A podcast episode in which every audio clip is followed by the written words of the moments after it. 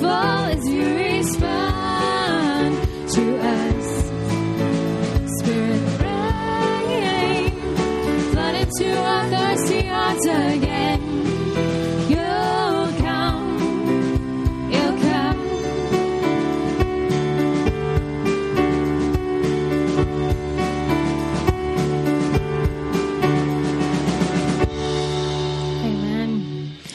Well, this morning I was able to see the sunrise, and just in particular, this morning it was just beautiful. Was just the colors were awesome. But I know, as we as we were singing this song, we had these we sang these words: "As surely as the sun will rise." I know that whether or not I see the sunrise or the sunset, I know that it does. Just like there are times where we can't hear God, we feel the silence, but you know what? He's there. He's always there, and He will never leave us, and we're never walking alone. But just because we can't feel him doesn't mean he's not with us.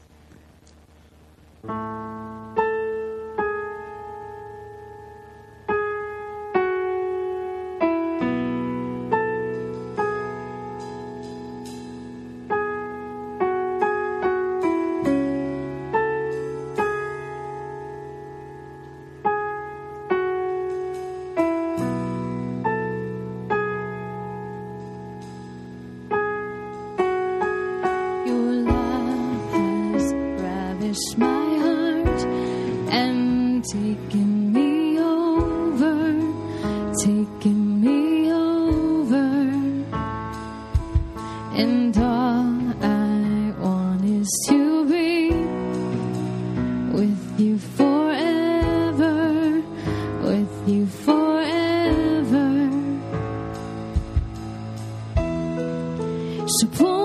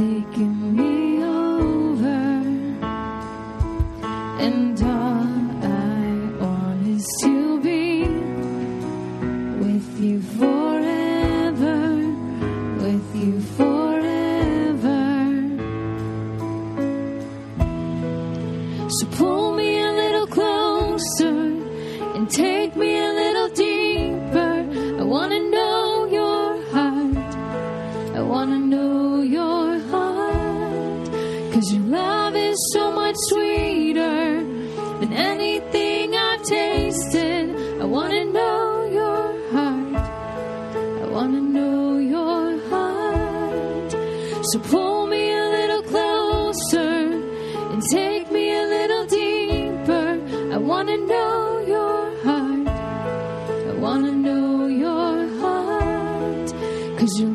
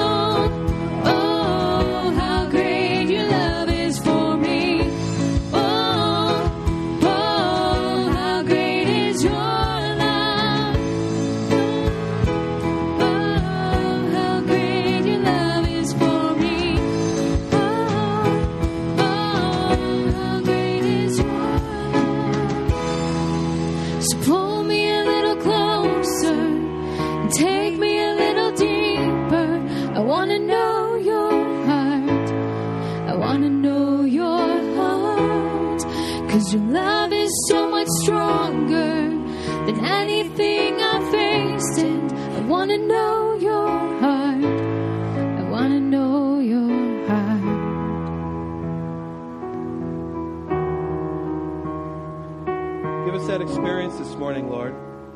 That experience of coming to know you better than when we walked in the door. Drawing closer to you, understanding your desires for us better, but mostly just knowing you. Really knowing you. We pray for that. In your name, amen. You can have a seat. We've been encouraging you to spend time during the week in the Bible, and we've been offering you some passages to do that. Four passages that you find listed in your folder every week, and they're from different parts of the Bible. They're not particularly long passages. Part of what we've been saying is you don't necessarily even need to read all four. Just find one of them that really speaks to your heart and read it and reread it throughout the week so that it, it has the chance, kind of like a kind of like a good soaking rain. It has the chance to, to sink down into the soil of your soul. So, one of the passages this past week was from Psalm 107. I want to kind of give you an idea of how this has worked for me. So, we have this psalm, and in it, it talks about taking the faith that we have and making sure that it gets passed on to a next generation and another generation and another generation. And as I'm reading this passage, all of these things are happening this week that reinforce that. So, for example, uh, we told you, boy, about a year ago now, that our old church building, the one on Jackson Street, the original church building, was torn down, and there was a nameplate up there and some cornerstones, and we had hoped to get a hold of those, and then it got, got kind of tied up in some funny Joliet politics, and not too long ago we found out we're going to be able to get those, and they're going to be able to come and be a part of our property. And um, and I'm looking at these. I went over to the museum to visit them, and I'm, I'm looking at them, thinking, wow, somebody somebody put this thing in that building over a hundred years ago. And over a hundred years ago, their hope was that there would be another generation and another generation and yet another that would embrace the gospel and spread it to the world. And then I'm looking at our last night. We have this chance to go over to the new place, and we're praying around the rooms. And one of the, one of the rooms we spent quite a bit of time was the Southfield Big Kids room. And we just were in there praying for this, this generation of kids who are going to have some incredibly unique challenges when it comes to our culture. Will they embrace the gospel the way we've embraced the gospel? And making sure that, that that next generation does embrace the gospel. A lot of people come, become believers, uh, followers of Jesus between the ages of, of 5 and 10. It's a crucial age for kids to come to know Christ. Then this morning, I'm standing out, out, out, here in the room and I see somebody walk by. It's Ryan Tanner. Now, a lot of you don't know Ryan, but, but Ryan was here way, way back when I first came in 1995. Back then, he was a, just a little kid. Now he's a grown man with kids of his own living in Colorado. And, and one of the stories he told me way, way back at the beginning was uh, the first Sunday I was here, he, he drew a picture of me while sitting in church. And Ryan isn't the greatest artist, and he didn't have the greatest subject. So I'm kind of curious to know what that picture looked like. But to see through the years the way God has worked in him through the people of this church to grow him into the man that he is, God wants us to be part of that, passing faith on to generations. So that's something that was just impressed on me all week long. And I love the way these passages work in that we start reading them on Monday and we conclude on Sunday. So it's really a, a case of it all building up to this day where God has had the chance to speak into our hearts. So before we partake of communion this morning, I want to read that passage from Psalm 107. And then we're going to leave the final uh, couple of verses on the screen for you to dwell on while we're taking communion. And maybe there's a word or a phrase that God will just grab hold of your heart and you can spend some time with His Spirit thinking through and reflecting on those words. So this psalm says, Oh, my people, listen to my instructions. Open your ears to what I'm saying. For I will speak to you in a parable. I will teach you hidden lessons from our past stories we have heard and known, stories our ancestors, people on Jackson Street, handed down to us. We will not hide these truths from our children. We will tell the next generation about the glorious deeds of the Lord, about his power and his mighty wonders. For he issued his laws to Jacob. He gave his instructions to Israel. He commanded our ancestors to teach them to their children so the next generation might know them, even the children not yet born. And they, in turn, will teach their own children. He concludes by saying, For each generation should set its hope anew on God, not forgetting his glorious miracles and obeying his commands. So again, we have those final passages. As communion comes to you right now, it's on a tray, bread is in the middle, cup on the side.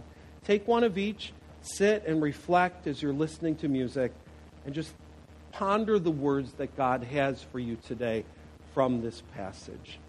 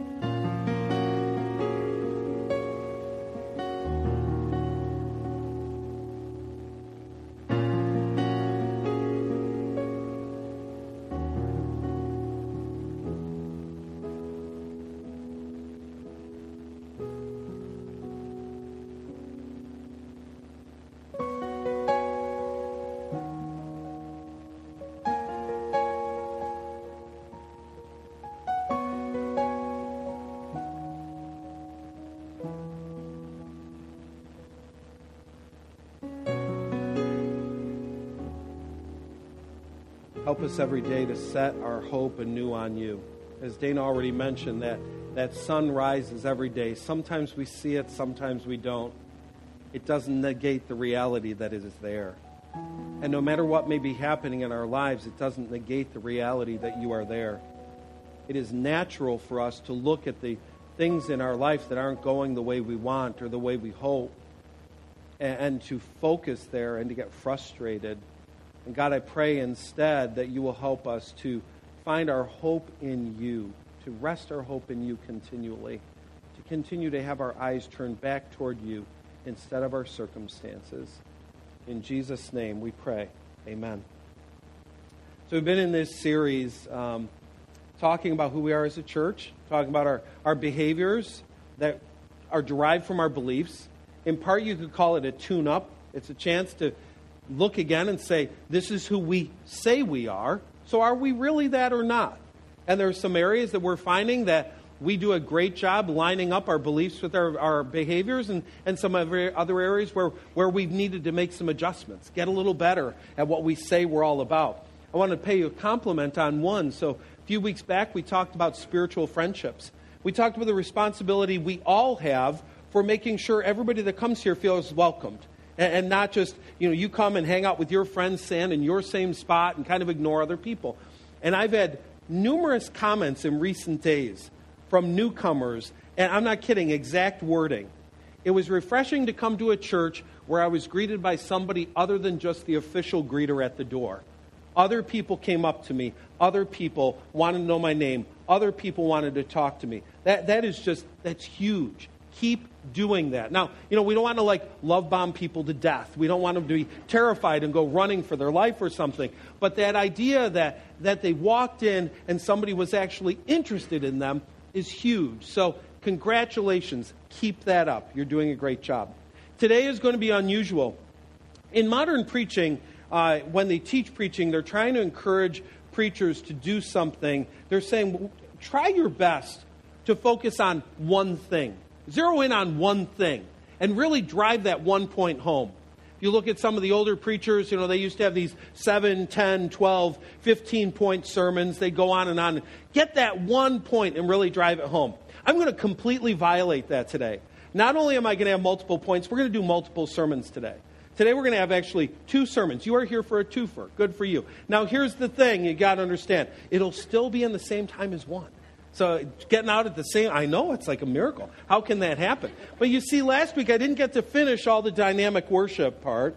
And I want to actually start to get into the next one that talks about serving. So here we go 10 minutes, wrapping up last week talking about dynamic worship. And we asked that question what is dynamic worship? We talked about the fact that that word dynamic wasn't just about the level of energy that comes to it. By dynam- dynamic means it's constantly changing, constantly growing. And if our worship is constantly growing, guess what? We need to be constantly growing you should be able to look at your own life and say, there are some areas that I have grown as a worshiper. Now, remember, when we talk about worship, we're not just talking about this service. We're not just talking about the time that we're sitting here together and doing this. But worship is a, a lifestyle, something that's going on all the time. So, one area you could measure your worship, for example, is Am I becoming a more grateful person? Do I find myself growing in expressions of gratitude toward God? That's a lifestyle of worship that we bring. We're growing in our heart language, our ability to just say, I love you to God. And we're growing in this loving response that's constantly able to come back and say, Thank you, God. I not only love you, I love loving you. I not only delight in you, I delight delighting in you. It is just an absolute pleasure to know you and to grow in you. So we talked about what our worship looks like, that, that we come together and we're not just a bunch of individuals, but this is a, a corporate experience in that it is community. It's all of us joining together, almost like a choir with one voice to sing to God. God is the audience, not us. We're not here to judge the performance of the day. We're here to sing and to perform, so to speak, to God and, and make sure He's the one that's lifted up. We talked about our approach being contemporary. Not so much as in modern music, but contemporary has to do with the approach of the worship. That it's not just singing about God, but it's actually singing to God. Not just propositions that we're saying, this is who God is, but we're actually directing our music and our words toward God Himself. Talk about being comfortable in worship not things that are mystifying and hidden that all of a sudden something we do something we do something in the service and if somebody's new they have no idea what's coming. So we try to create a comfortable atmosphere. And mostly we want to make sure that our worship is christ centered that it always points back to jesus. Not a person not my desires anyone else's desires but it's always pointing back to jesus. So if our worship is going to be dynamic here's the key. We need to be growing as worshipers Every one of us need to experience a constant level of growth in what it means to worship. So, what I wanted to do this morning, and again, that, that kind of ending that we didn't get to last time, was to talk about what are some ways that we can grow in our worship experience. Now, there are some things that are coming six weeks from now that are really going to enhance our worship experience. This has been a great room for worship and it's not been a great room for worship. If you had been in the first service, it was a comfortable, uh, probably 83 degrees in here. The cookies were getting baked, okay? New place, we get to control the temperature. It will be a comfortable 46 every week, I promise. It'll just be, it'll be fantastic. The lighting, somebody mentioned this morning, they sit over in this area, and apparently one of these panes right here this one, this one. It's hitting. Look at that. They're actually gleaming. It's like it's like saints. Oh my word. Woo! You know. So uh, things like this that don't exactly create an ideal worship experience. We got some things coming with the new space that are really going to deliver a better worship experience, and we're going to really love that. But having said that, being a growing worshiper isn't all just what's coming from the front. It isn't all just about does the room feel right. It's do we bring the best worshiper to the room? Who do we bring to the room when we come to worship? So I'll just give you some areas that we could grow, some areas that we could press ourselves. And the first is this: if you're gonna if you're gonna grow as a worshiper, you've got to come to the room with a prepared heart. One of the concepts of the Jewish Sabbath I love. I, I, I got to get the wording right. They, they say something like this The Sabbath is not made for the week, the week is made for the Sabbath. In other words, what they're saying is the Sabbath isn't so that the rest of the week will go well. The rest of the week creates a beautiful Sabbath experience. For a lot of us, we think, I need Sunday to get through the rest of my week. This is like my, my spiritual pill. This is my juice, and it gets me through. We need to flip the, flip, flip the perspective. Everything we put into our week brings us to a great experience on Sunday, or maybe a not great experience on Sunday. Who are you bringing to worship? Do you bring a prepared heart when you come to worship? So let me talk about some really simple things. I'm going to mention a bunch of things, and I promise you, on one of these, you've done it, and you're going to feel bad. You're going to think I'm pointing you out. I'm not. All right? So don't take it that way. These are just generic things that happen in every church, and it's the way it works. So let's, let's, get, on, let's get going on these. A prepared heart means a prepared uh, body. So what does that mean? I don't stay up till 4:30 playing Candy Crush and expect to come to church and stay awake. I got just a simple newsflash for you. If you sit in a chair still for 45 minutes and the temperature is 84 degrees, you are going to take a nice little doze. It's, it's not, even if you come well rested, there are times you guys kind of do that bing, you know, that little spiritual moment of sleep. I get all that. I, believe me, I see it. I know you don't think I do. I see it, okay? I, am getting the message here. I got it. I got it. So, um, and if you notice every once in a while I do that, that's because somebody, you know, just trying, just trying to help them along. Just a public service that I do. But anyway, um, no, being prepared involves did I get good rest the night before? Did I prepare my heart the night before? You can't walk in at 11 o'clock and go, I dare you to make me worship. Come on, let's, you know, give me some good music or I'm just not going to worship today.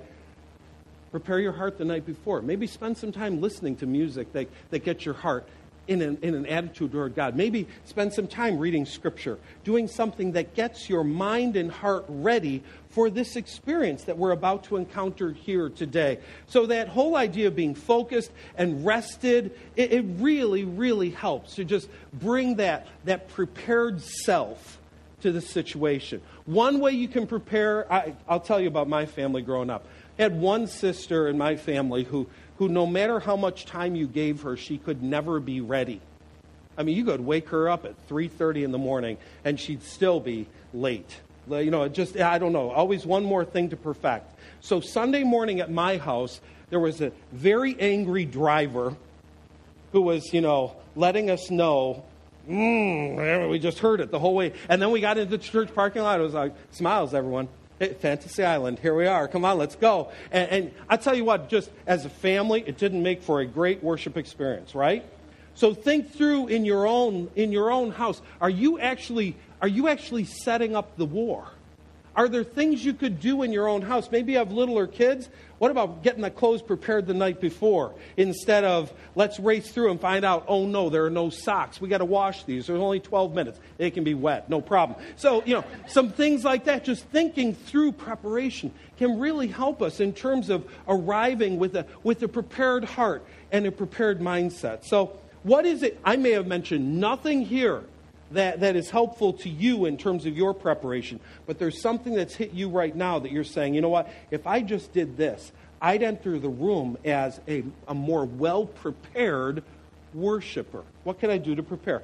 Let me talk about the second one, and that is that we all have a responsibility for creating a conducive atmosphere.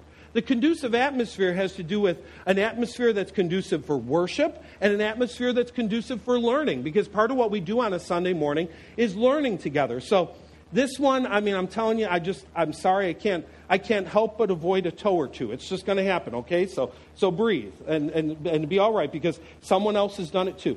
This service starts at 11 o'clock. Some of you have no idea that this service starts at 11 o'clock. You come in at 1102, 1105, 1115, 1129, you know, just come. And why is this important? Here's why this is important. Because new people guests, visitors, have one of two habits. Some of them have my habit. I show up four minutes late because I don't want to go through all the greeting thing. I want to get to my back row and just do my thing and leave because I'm a new guy and I want to do all the hello thing. Other people do this. They arrive 15 minutes early and they come sit down in this room. And it is a lonely experience sitting in this room.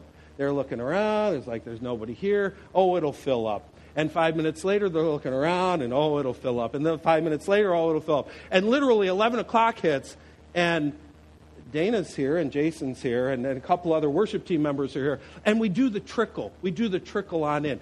We could create a better worship environment by simply getting in the room by being in the room and creating an environment that says, hey, we're here, we're ready to go, we're ready to worship. I, you know, you can take it for what it's worth, pet peeve, I don't know, but it would really help to get in here and get in here on time. It would, it would really make a huge difference. The other area that always gets interesting is just the whole idea of little distractions. Electronics can be a huge distraction. I always feel bad for the person whose phone goes off in church. You know, you're like, oh, poor, poor. I, have started weddings. I don't start weddings anymore with dearly beloved, we are gathered here today. I start with, you can now turn off your cell phones. I mean, you know, just because you don't want to ruin the video, but thinking through the little things that could be a distraction. So, one of the things that's unique to the first service that's not true in the second, um, I love the fact in the, church, in the first service, our, uh, our kindergarten to fifth graders, that our, our Southfield big kids, they come and they're part of the worship experience. I love that. I mean, as a seven year old, I learned a lot in church. I really think that this can be a great atmosphere for that. Having said that, I also had this father who resembled Adolf Hitler. You know, he sat down here and he had a really long arm. I mean, it's just amazing how far his arm could go and boom, and just kind of remind you that you were in church, right? We need that sometimes. If we're going to have our kids in church, we need to help them to learn what it means to be a good worshiper, how to make sure that, that we're providing an environment that's friendly to everybody. So, you know, one of the things that inevitably happens is, especially with littler kids, they love that little room right out there. And they love to use that little room during church four, five, six, seven times. I promise you, if you just handed that same kid a game controller, they wouldn't have to go to that little room for three hours. They could sit very comfortably. So just helping your child to think that through ahead of time and making sure that they're ready for that is huge. We provide great child care for, for very little kids here at the church. And it's one of the things that I'm really, I'm really proud of the work that our child care workers do with little kids. We have the same person working with your child every week. And I know when you're coming in a first time, you don't necessarily want to put your child in child care. I know you're nervous about that. Maybe your child is ill or something like that. So just being aware of what's going on in the room with your child. But I'll tell you what, ultimately, when we get over to the new place, those rooms are going to be so cool. Some of your kids are never going to want to leave church. They're just going to love being there. But here's the thing about kids that I want you to understand too it's not just about the person next to you, it's about you. It is very hard for you to focus on learning when you're having to focus on the kid in your lap. So nobody's ever going to tell you, sorry, you can't bring your child in here. That's not what we're saying. What we are saying is, do what you can. We offer you these opportunities to be able to provide a worship atmosphere that's conducive for other people and for yourself so that you can learn and so that you can worship well. The third area just has to do with a proactive approach. Do what you can to lean into a service. Do what you can to really lean in. What does that mean? We're, we are not spectators. I mentioned this last week with, with contemporary worship. It, it worries me sometimes that we become great at spectators, as spectators in contemporary worship. We come and watch the concert, so to speak. We got to make sure that we don't fall in that mode. It's not just about watching what's going on up front. It's about participating together. So I know some of you don't sing. I, you know, I don't.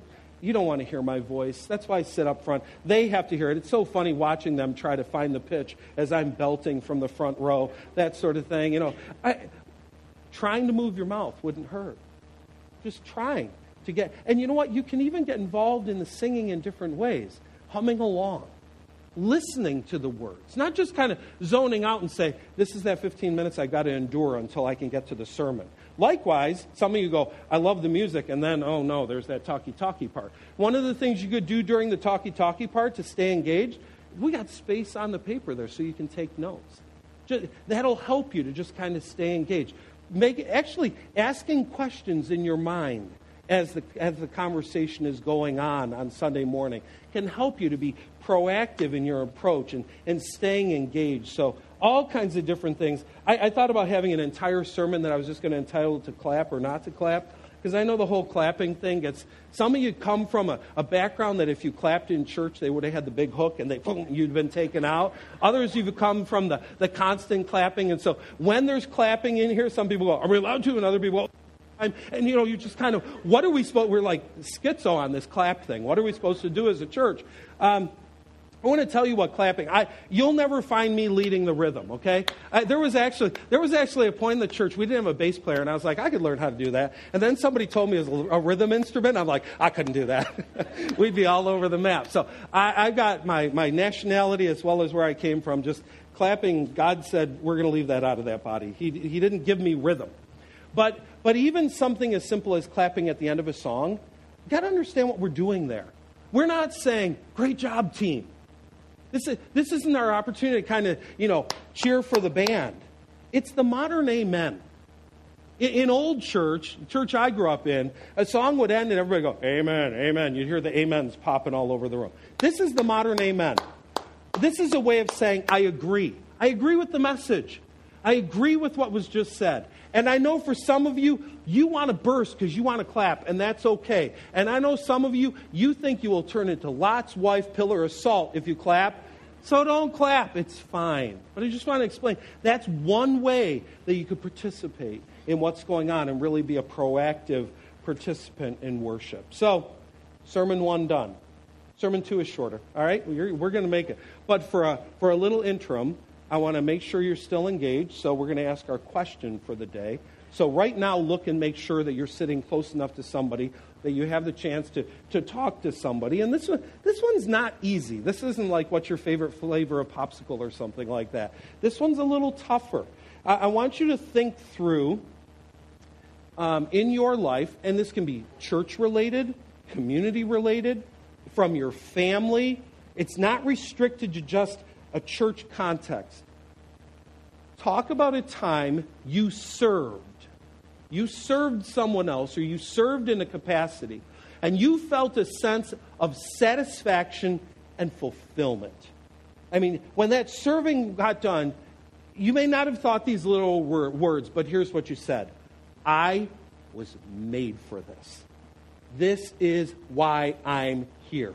This is why God put me on this earth. You got the question? You have all of 45 seconds. Ready? Go. Talk to someone about it.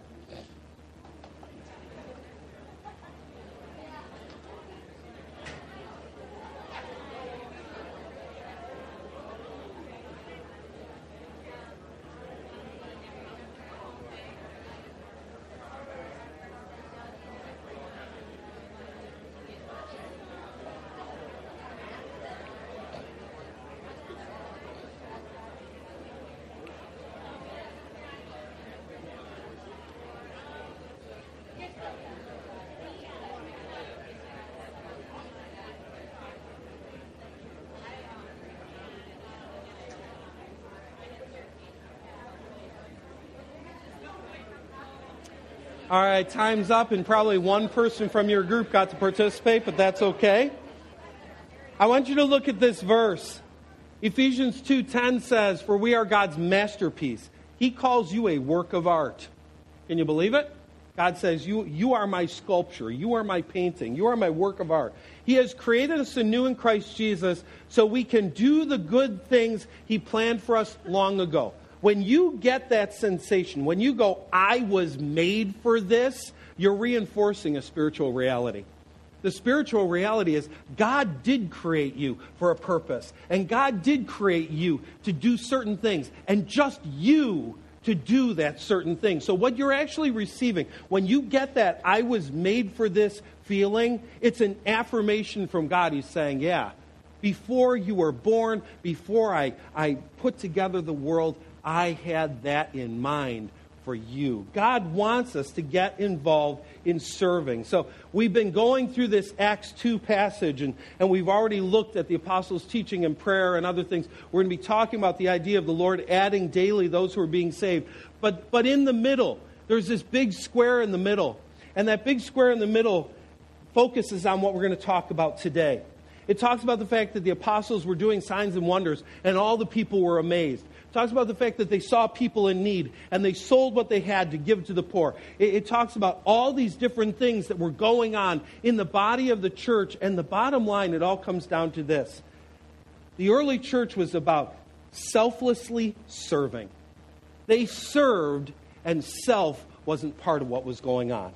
They wanted to make sure that their serving was selfless, and that's what God for want, wants for us as well. Serving is a, just an amazing opportunity.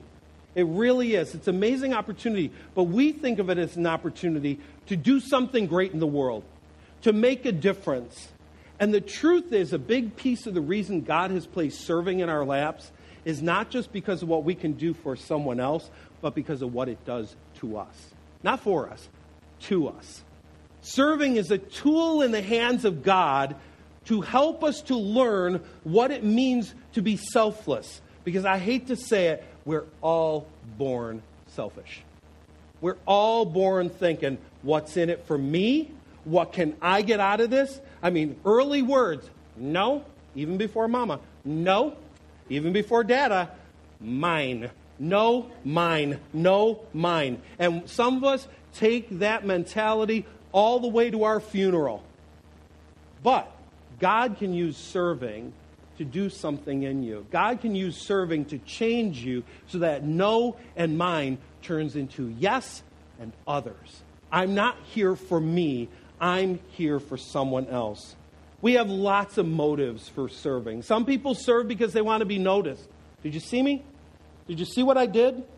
You know, that sort of thing. Some people serve because they want God brownie points. They think if they do this, God will go, big smile. Hey, hey good job. I'm, I'm glad you did that. Some people serve just to feel good. It feel, and truth is, it does feel good to serve. But that's not what serving is about. Serving is about getting the self out of the serve. It's a, and ultimately the self out of ourselves. Mark 10 teaches this principle.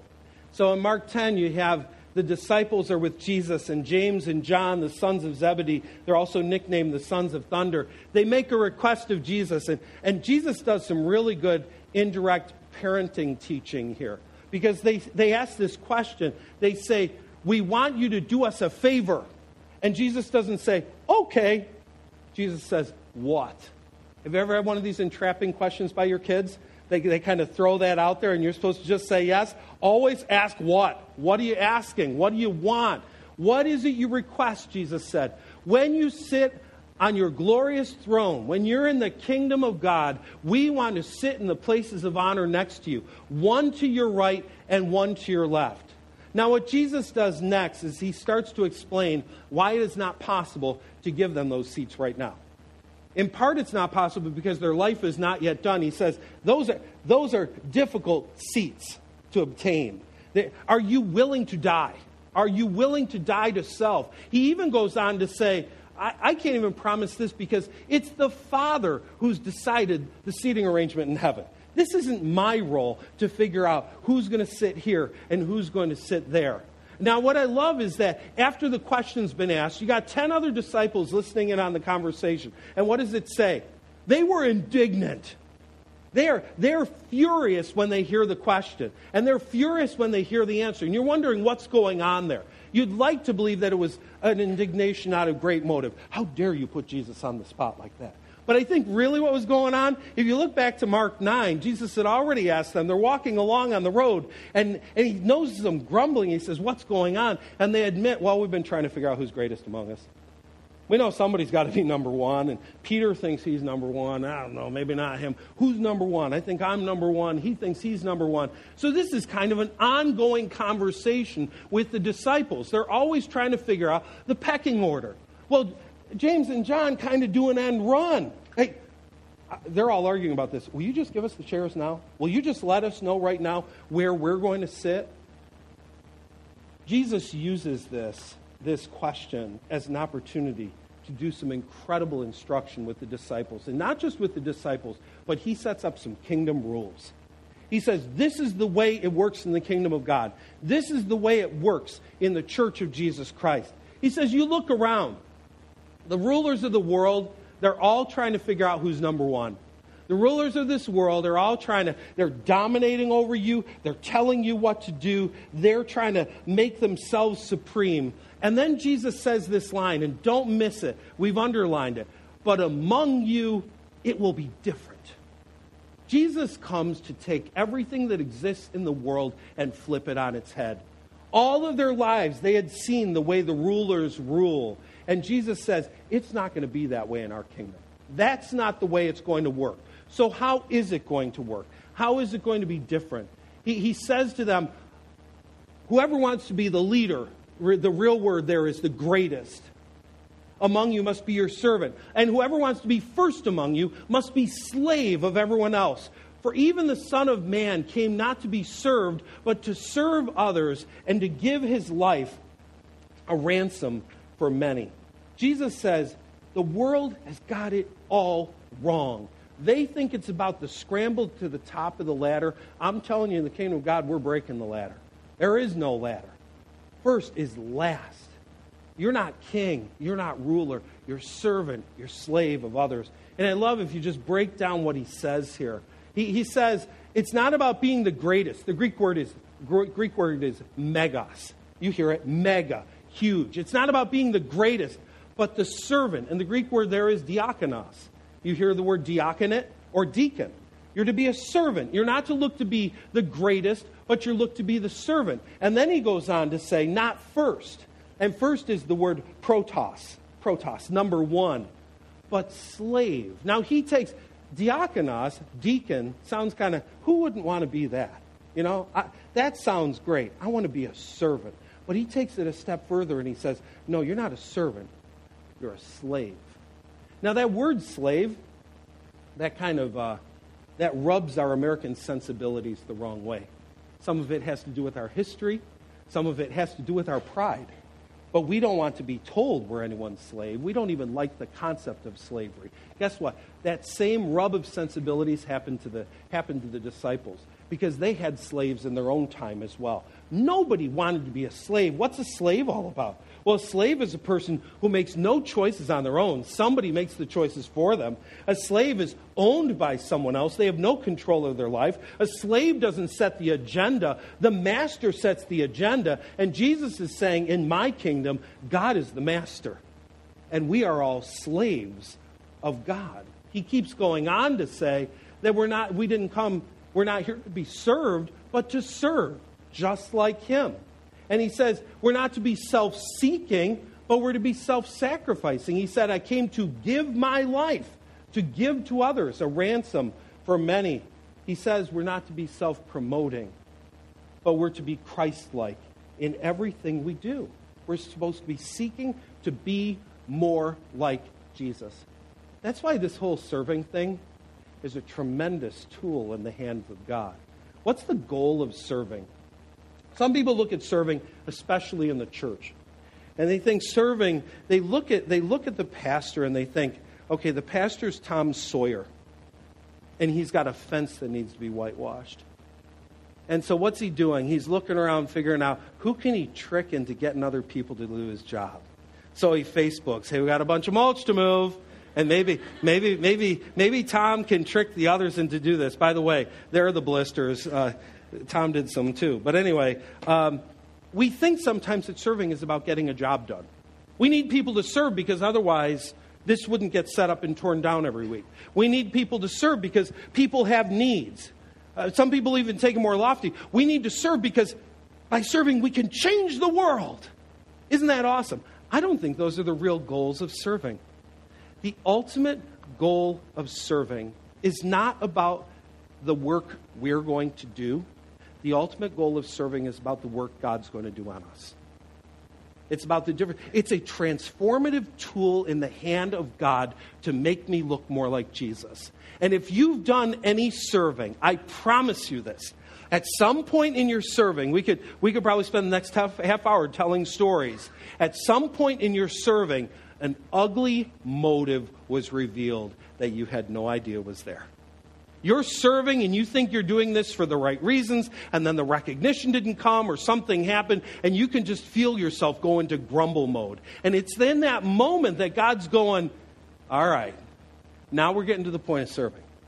Because that's the area I want to fix. That's the area I want to change. That's the area that I want to grow you. So it's not just about getting a job done. It's not just about changing the world. It's about changing us it's about the work that God is doing in us to make us look more like Jesus. So, as you go into this next week, I have three questions that I want you to spend time with.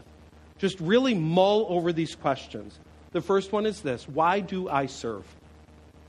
When I get the opportunity to serve, why do I do it? What's it all about? And what happened, I think, if you spend enough time with it, you may dig a couple layers deeper and find out your immediate answer isn't the real answer. Why do I serve? Oh, another question why do I not serve? Those moments that an opportunity is out there, why do I go, nah? Now, what's going on there? What's God saying in that moment? What, what's in there that God's trying to do a work in you that you're kind of resisting it? You're pushing it away. And then the third one is just a really honest question What do I hope to get out of serving? What when I serve, what do I think I'm going to get out of this? What do I think is going to happen? Want to start there, just really drilling down into our motivations, understanding better the why of the why of our own serve. Because ultimately, if we're going to do it in Christ's way, it needs to be a selfless serve. It's not about me; it's about Him. It's not about me; it's about others selflessly serving. And then next week, we're going to continue with this part, talking about selflessly serving. We're going to talk about one of the most important intersections in your life, where it all, where the whole serving thing all comes together and is able to be used in a way that really impacts you and challenges you to look more like Jesus. So let's pray to God, and we'll be ready to close. Father God, I thank you today for the work that you do in us, continue to do in us. But I pray that we would be honest to you, truly honest to you and honest to ourselves. Serving is a beautiful thing when it's done beautifully. And by that, we don't mean when we do the job the right way, but when we bring the right spirit to the table, when our attitude is right, when our heart is in the right place. We're doing it for others, not for ourselves. When we're doing it for our master and not trying to manipulate the situation. So, God, I pray this week as we take these three simple questions, allow your spirit to probe our hearts, to reveal some places that our, our serve might be a little less than selfless, or maybe some areas that we are just really hitting it nail on the head, and you want the opportunity to say, hey, kid, you're doing a great job. That's exactly what I'm looking for. So reveal to us how serving can be used better to grow us into the person you want us to be, to be more like Jesus. And we pray all this in the name of Jesus. Amen. Our servers are going to come right now and receive the offering. While they do, I want to talk a little bit about a few weeks from now. As we said, we're just a handful of weeks away, and we're talking about a, a moving day gift that we're going to do. The last day we're here, we're just going to collect an offering, a, a moving day gift, something that helps us to be able to, again, furnish and um, just kind of polish off that building in a way that it will be able to be used in the best possible way to reach out to people, to make a great first impression on our guests, to make sure that we're able to just take this up a notch and, and do our very best. Give, give God the honor and the excellence that He deserves. So, up until now, we've been asking you just continue to pray about the gift that you might bring uh, as you're leaving today. On the guest table, as well as the table on the way out the door, you'll find some of the cards that we had a year ago when we did the 11 week challenge. Uh, somebody reminded me of it this past week. It's a, it's a card that has the prayer chairs on the front, and on the back are just some suggestions some things, some ways that, that you might be prompted to think about. How could you go about making a sacrifice? I mean, know it's, it's Christmas time. There are bills. There's all kinds of stuff. How can I sacrifice when all this stuff is kind of coming in my direction? So hopefully one of those, a couple of those, will prompt you. God will use His Spirit to prompt you so we can bring just a, a really great gift that final day before, before we head on in. Lots of cool stuff happening over there. I mean, the paint's looking great. Doors went on this week. The doors look beautiful. Um, just a whole bunch of stuff. The mulch is down. Nature's paint is in place, and it looks awesome. I love mulch. Mulch is the best thing in the world. So it, if, if you haven't done it yet, go ahead, head into the parking lot, take a quick little tour around, look at the landscaping. All of it has come together so well, and I'm, I'm grateful for all the people that got their, their wheelbarrows and shovels and pitchforks and everything going out there. Just an absolutely great job. So we're going to head out right now. And as we do, uh, we're going to play a song that we had from last year, actually. It's a song that we used as the theme for our 11 week challenge. Beautiful song. Part of the reason I'm calling your attention to it is because the video that was put together uh, is actually, it features a number of people from our church. Just a beautifully, uh, artfully done video that tells a story of a person who has, who has dreams that they hope to realize in their life. So uh, you can hang out if you want and watch it. You can head out, whatever you want. But I'm so glad you jo- joined us today. It was good to have you here. Think about your serve, whether or not you're doing it selflessly, why, and we'll come back next week and talk about that intersection. You have a great day. We'll see you.